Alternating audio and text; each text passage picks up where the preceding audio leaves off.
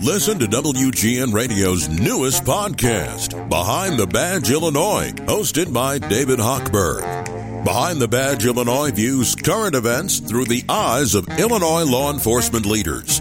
Tune in. Visit WGNRadio.com slash Behind the Badge.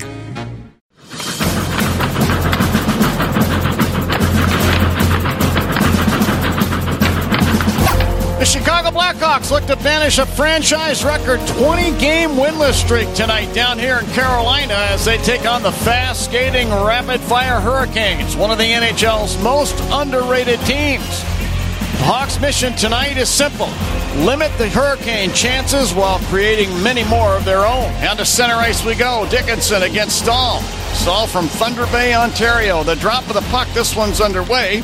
The Canes control right away. Pesce grabs the puck in front of the benches. Drury, he spins the puck off the end boards. Right there, Nate just put it out in front for Bunting. He shoots and scores. So Michael Bunting at the top of the Hawk crease took a pass that originated from behind the Hawk net off Martin Necas' stick and slaps it in behind Peter Mrazek. With 8 feet, 8.15 left in period number one, it's 1 0 Carolina.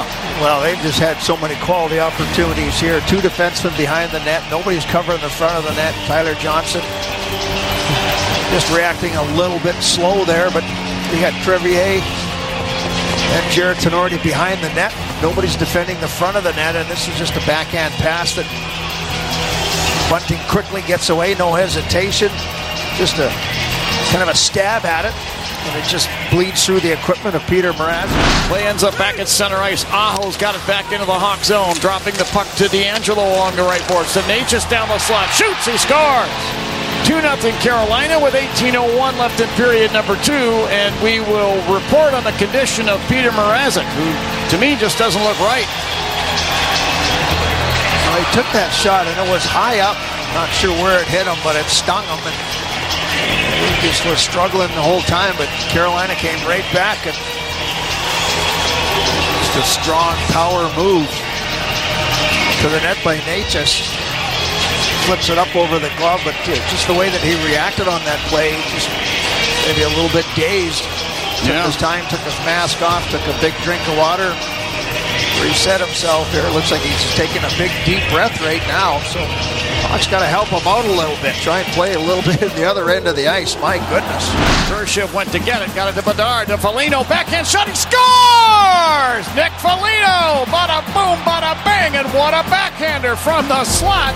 Puts the Hawks on the board. They trail 4 to 1 with 4.37 left in period number two. This is the play that comes around the boards. And a little bit of a sloppy play by Carolina just to kind of hesitate. But the play by Connor Bedard, he reads this play. It's coming around the boards, and he's down the left wing side there. He absorbs this off the, the boards, and he turns around and he fires a backhand pass, pass to Nick Foligno.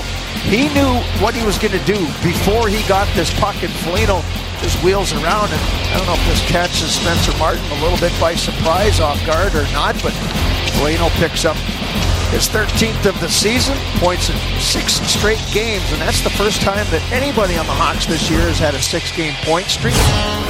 Kurashev rolling through the high slot to Bedard, right circle, shoots, he scores! Connor Bedard took a sweet pass from Philip Kurashev, and with a hard snapshot, he scores his 17th goal on the season. Well, real quickly before we get too excited about this, this puck almost came out of the neutral zone.